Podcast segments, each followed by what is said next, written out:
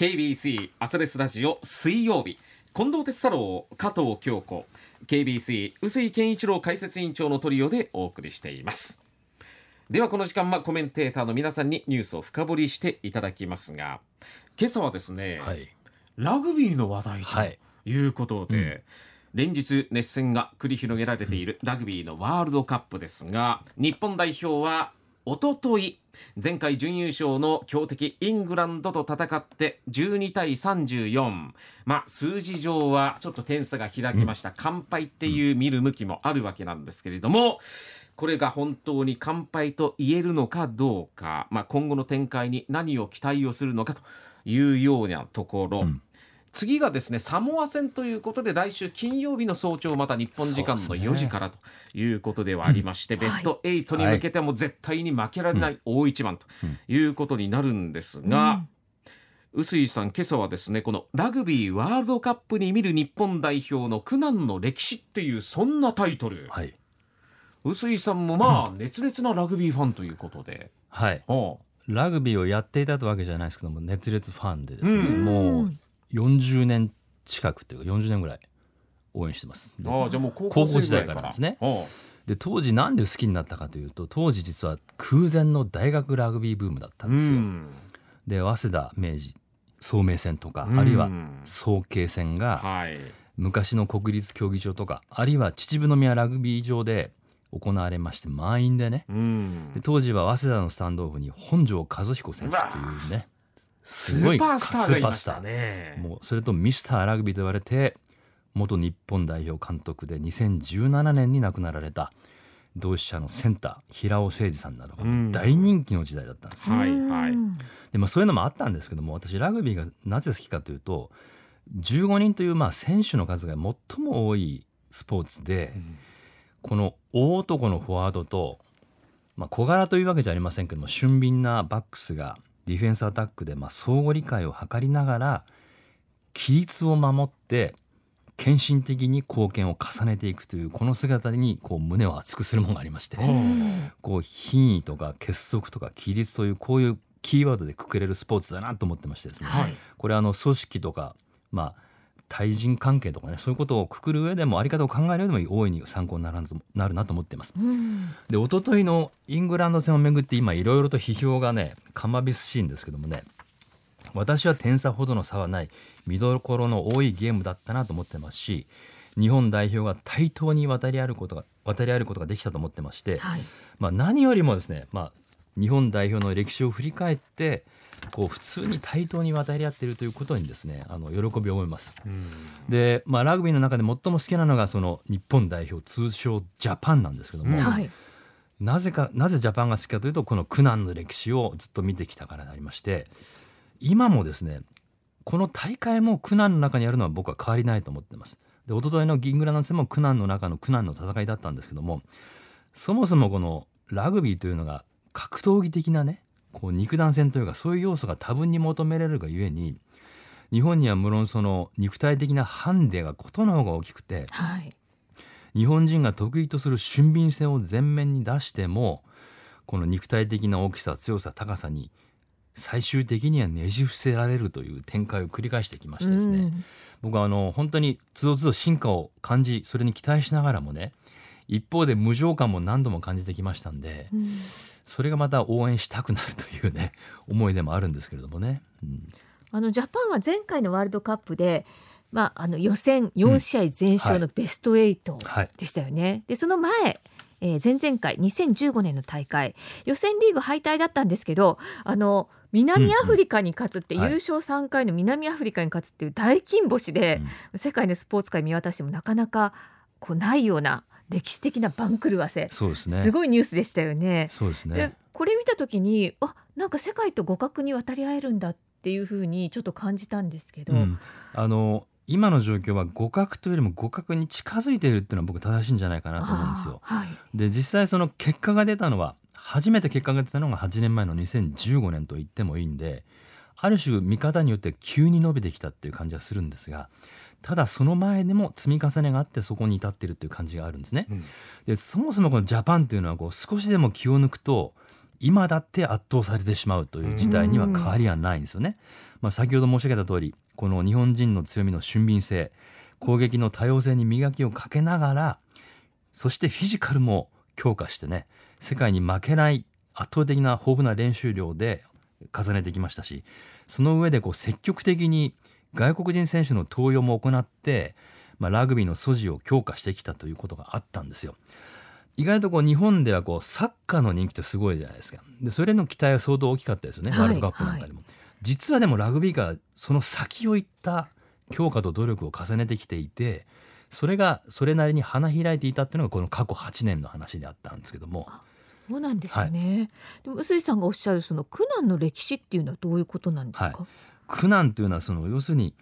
ゲームにおいてですね最初から圧倒されて大敗してしまうか、うん、あるいは前線していても終盤体力面でねじ伏せられて結果として完敗となるのを何度も見てきたということなんですけども、はい、まあ、最も大きな歴史がですねこれワールドカップ南アフリカでの1995年大会でのニュージーランド戦なんですけどもこれニュージーランドは圧倒的に強くてこの時2軍を出したと言われてましたけども、はい、にもかかわらず17対145の敗北で この屈辱は地名を取ってブルーム本店の悪夢というふうに言われています。うん、で僕これ見てたんですけどもこの試合で一番無情感を覚えたのは試合の終盤にですね100点以上の差をつけられた日本がペナルティーを得たんですけどもなぜかゴールキックを選択して、まあ、ゴールを成功しましたが、会場から妙なブーイングを浴びせられたことなんですよ。まあ、これトライできるという思いに至らないほどですね圧倒されていてこう前に進むというもうラグビーの基本を放棄したぐらいのこう絶望感に僕追われてたんじゃないかというふうに読んでるんですね。だってもうトライ行くしかないじゃないですか100点以上。でもペナルティを選んだという判断があったんです。キックを選んだっていう判断がね。で2007年の大会ではオーストラリア戦ですけどもこれも3対91で2011年の再びニュージーランド戦では7対83とかいうことでね試合になってない結果も多かったんですね。でまた80年代などを振り返ると例えばニュージーランド遠征では国の代表であるジャパンにですね単独の大学が試合の相手に選ばれていたこともあったんですよ。これも屈辱的だなと思って国対国ではなく単独の大学ですよ。カンタベリー大学とかねあったんですよ、うん、で日本に遠征してきたニュージーランドとかイングランド学生選抜のゲームに日本代表が組み込まれるということもあったんで、うん、本当に厳しい歴史を経てですね、うん、8年前そして前回の素晴らしい結果に至っているということなんで、うん、そういう意味でねあのイングランド戦に戻りますけども、あのまあ拮抗した前半から後半の途中までは拮抗してましたんでね、僕はよくやってるなっていうふうにまず思いますよね。はい、今回ですねこのオーストラリアのヘッドコーチでジャパンの前任のヘッドコーチだったエディ・ジョーンズさんが、はい、イングランド戦の特別観戦記をですねザ・アンサーというニュースサイトに寄せているんですけども、はい、えジョーンズ氏によるとですねこの9対13のスコアで終えたイングランド戦日本代表の前半はですねベスト8になった2019年以降最高の40分間だったとした上で、日本のように緻密な戦い方をする場合は素早く自分がやるべき仕事に対応するためにもより一層高い集中力が求められ非常にメンタル的にタフな試合となると。で力の競争になる場面がままあるけれどもそこで日本は個人のスクリアパワーに頼るのではなくチームとしてのサポートプレーで対抗するのが重要である。要するに集中力と強度の強さを80分間続けられるかどうかがポイントだというふうにおっしゃってましたね。まあ、日本人の緻密さっていうのは素晴らしいんだけどもこれが続けられるかどうか、うん、それによってなんとか勝つことができるんだということを、まあ、激励のようにおっしゃっていただいてるんで、うん、それが途中までできたと思うんでね。はい。あのねヘディングでの、ね、不運なトライ、ね、ノックオンというふうにセルフジャッジしちゃった日本にも、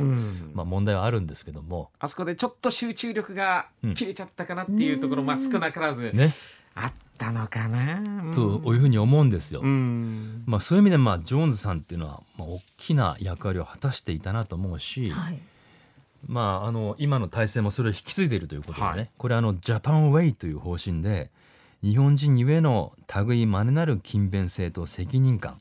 で細かい技術優れた思考力と、うん、それを踏まえて怠らないトレーニングを課して試合に臨む姿勢ということでありましてですね、